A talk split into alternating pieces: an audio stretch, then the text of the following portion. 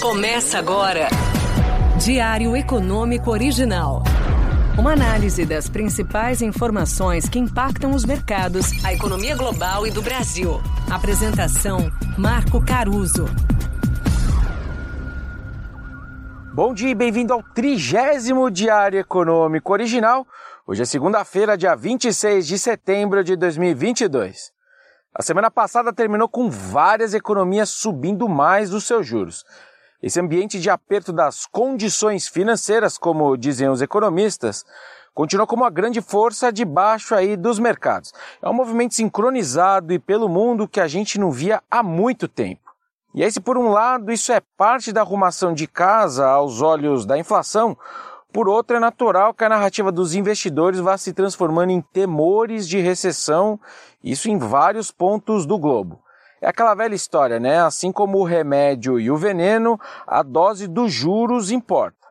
Mas como o tamanho do desafio desinflacionário é grande, é difícil a gente não achar que vem uma freada forte das economias aí pela frente.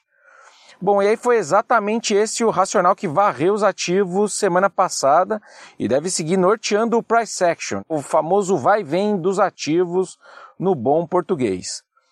Nesse sentido, o diferencial entre os juros de 10 e de 2 anos dos títulos públicos americanos, as famosas treasuries, ficou ainda mais negativo semana passada. Esse é um indicador histórico de que uma recessão está se avizinhando nos Estados Unidos.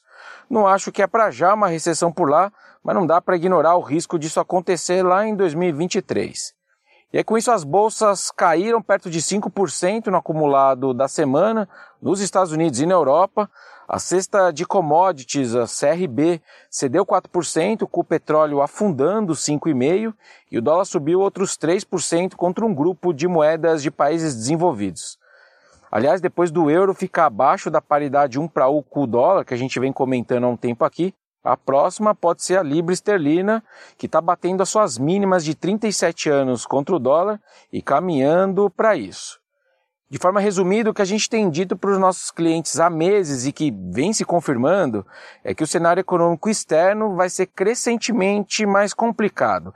Acho que, com exceção da China, todas as principais economias devem ver uma desaceleração do seu crescimento lá em 23, se comparado com 22, e um segundo semestre também pior do que o primeiro semestre desse ano. E aí, de fato, não parece ser coincidência que os empréstimos do FMI para países aí com dificuldades econômicas bateu recorde recentemente, segundo um levantamento que eu li no Financial Times nesse final de semana. Há quanto tempo a gente não ouvia falar do tal do FMI, não é mesmo?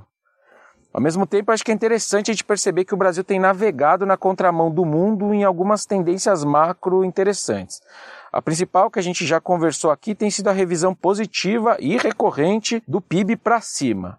Hoje, o projetado para esse ano já está namorando os 3%, contra menos de meio lá em janeiro do começo desse ano, números dos economistas.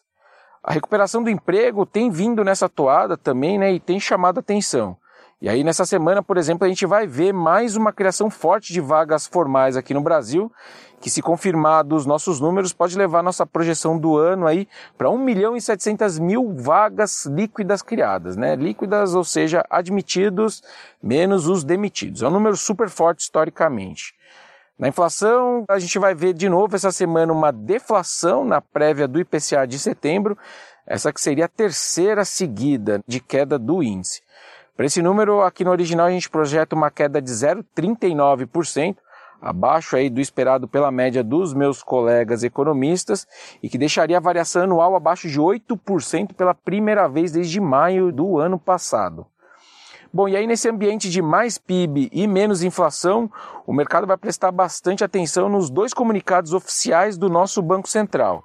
A gente vai ver amanhã a ata da última decisão dele, né, onde eles pararam de subir a Selic, e mais para frente a gente vai ver o relatório trimestral de inflação. E aí aquela mensagem conservadora de juros altos por mais tempo, que a gente comentou semana passada, vão seguir lá nesses documentos oficiais, mas aí como o mercado de renda fixa praticamente ignorou esse recado do Copom e saiu colocando queda de Selic já no começo do ano que vem, vai ser bem interessante ver como é que o BC vai tentar se fazer ouvido finalmente dessa vez.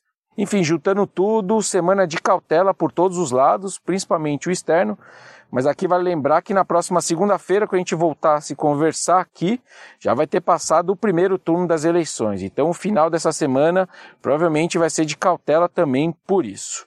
Um bom dia, bons negócios e sorte sempre. Você ouviu? Diário Econômico Original. Uma análise das principais informações que impactam os mercados, a economia global e do Brasil. De segunda a sexta, às sete da manhã, no Spotify e YouTube.